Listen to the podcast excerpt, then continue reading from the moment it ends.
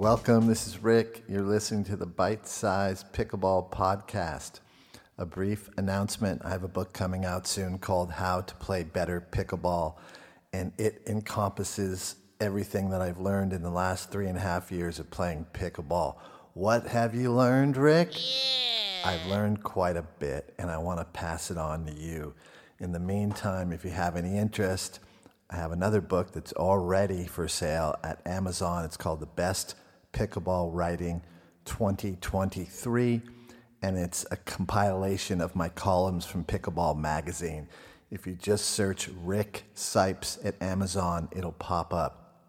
R I C K C I P E S, Rick Cipes at Amazon. Best Pickleball Writing 2023, and there's also a Pickleball Funny book that I did there, or Pickleball Funnies, little cartoons. Some of you may have seen them on the Facebook group. In any case, you keep on playing those mind games forever. Going to quote one of my heroes, Ringo Starr. No, obviously that was John Lennon. So today's topic is all about the mind. And after a lot of observation, I feel like the mind is what's holding the majority of players back, no matter their level. And my idea is that if you can improve your mind skills, you can improve your pickleball game skills. Pretty simple. Improve the mind, improve the game. I'm going to highlight just a couple of areas that might give you a couple of ideas and a place to start.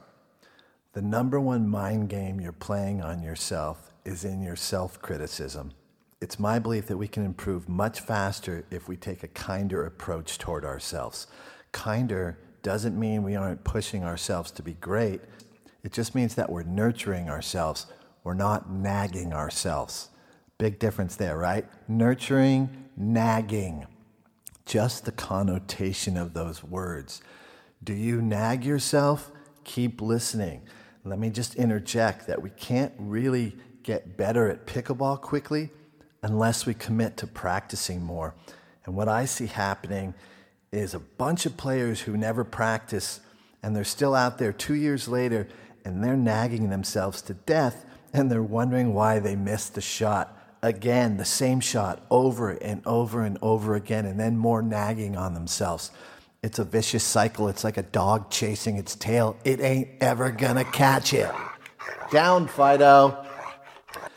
All that player would need to do is carve some time out to practice, gain confidence through practice, and then, shocker, start to let up on nagging themselves because they're actually making the shot now.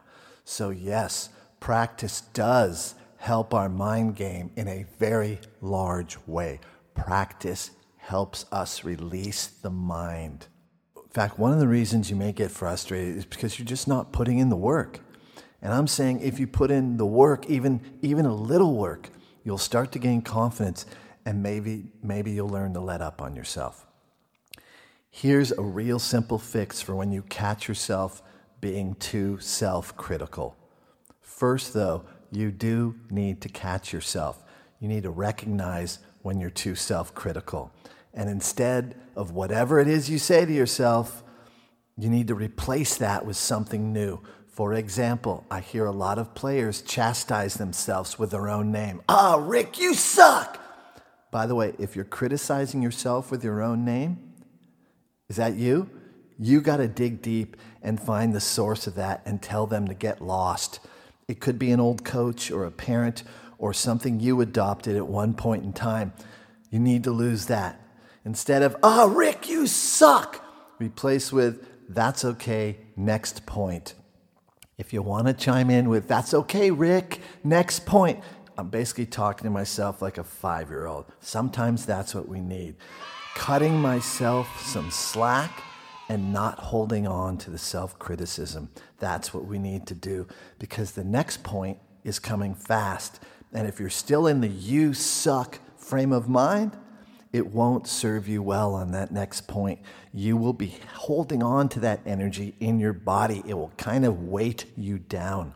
So replace the dialogue with something like, I got this, or let it go, or it's only pickleball. Find something to replace your self critical talk with. What I like to do is I like to replace my self critic with something a little simpler, and that's just breathing. If I make an error, which you know I occasionally do, I'm human. Ben Johns is human. I'm human. I'm way more human than Ben Johns on the pickleball court. I make errors. Okay. When I do, instead of saying, Rick, you suck, or you know, using my body language, or whatever, what I do is I take a nice, soft breath in through the nose, and then I release that through the nose, and I replace all those negative thoughts that could come with breathing. And I do that constantly when I'm playing pickleball. Between every point, I am consciously taking a breath to try to stay in the flow. You want to be in the flow state, and the breath is a bridge to the flow state. Does that make sense? If you're just breathing and you're coasting along in the game, that's when you can get in the flow.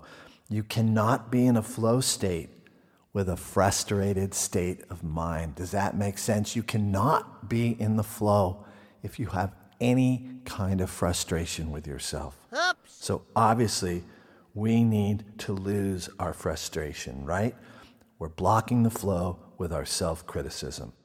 One of the main things that blocks our flow on the court is the noise that I just talked about, the self critical noise. But there's also other noise that we have to pay attention to, and we have to recognize, and we have to alleviate some of that noise as well.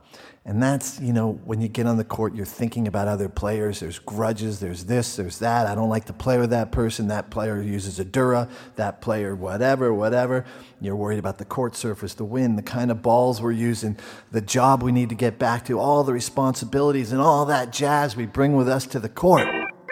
Again, too many thoughts in the brain and flow cannot possibly happen. Why do I think flow is so important? Because you know if you've been there, if you've touched the zone at anything, it is a magical feeling. I can't rationalize or analyze it for you, but I can only say when I've been in the flow, I am one with the entire universe, and it's an amazing place to be. So that's where I want to be when I'm playing pickleball. And let's take that noise one step further. And that's the noise from the speed and the time we're living in. We are connected to our gadgets 24 7. We have minute to minute updates on our social media, the news. We're checking ourselves 70 times a day. The moment we wake up in the morning, we're counting our steps, we're counting our calories. And all in all, to me, we're putting too many thoughts into our brain and we're being overwhelmed. We are overloading the motherboard to the point that they affect our attention spans. All our attention spans have grown shorter. That's because of all the noise that's surrounding us. None of this noise helps us when we're out on the pickleball court, but it's with us constantly and it affects our play. We come to the court in this kind of energy with all the noise swirling around us. Kind of, I just pictured Pigpen in Peanuts with all that stink around him. That's us and the noise when we're on the pickleball court. And truthfully, and I'm, I'm not trying to harm or, or judge anybody, but I think about 75% of players that I see are too on edge and nervous on the court.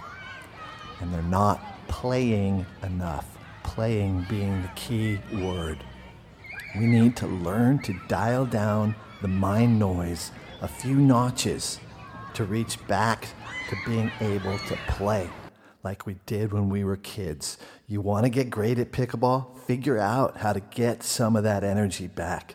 And we can't do that with all the noise we're experiencing, starting with your self critical and spiraling from there. It's all noise. It's all in your power to change if you devote some time to work on your mind. So, the first step is just to kind of recognize what's happening to yourself and identify the noise around you and inside of you and start to dial it down. Less noise, more play. The Buddhists have a term called the monkey mind, and it's just like it sounds a bunch of monkeys flinging their feces around at one another in our brains. Not a beautiful thing to visualize, but that's what our mind noise is. That's what it's like. So, in order to play better pickleball, that's the name of my book, by the way, How to Play Better Pickleball, you need to learn how to lose some of those monkeys. And I would say that it is way more important to focus on that than the hundreds of dollars you're paying for those high level lessons. You can practice that high level stuff with a partner. You can get on YouTube and see what's happening and then go practice. You don't need to pay someone $160 an hour to help you get to that place. What I think you should do is spend $25 and go buy a book on mindfulness and study mindfulness and your mind if you truly want to get better, no matter what level you're at. It is all in your mind. Stop playing those mind games forever and get with the program. You're on your own, get after it.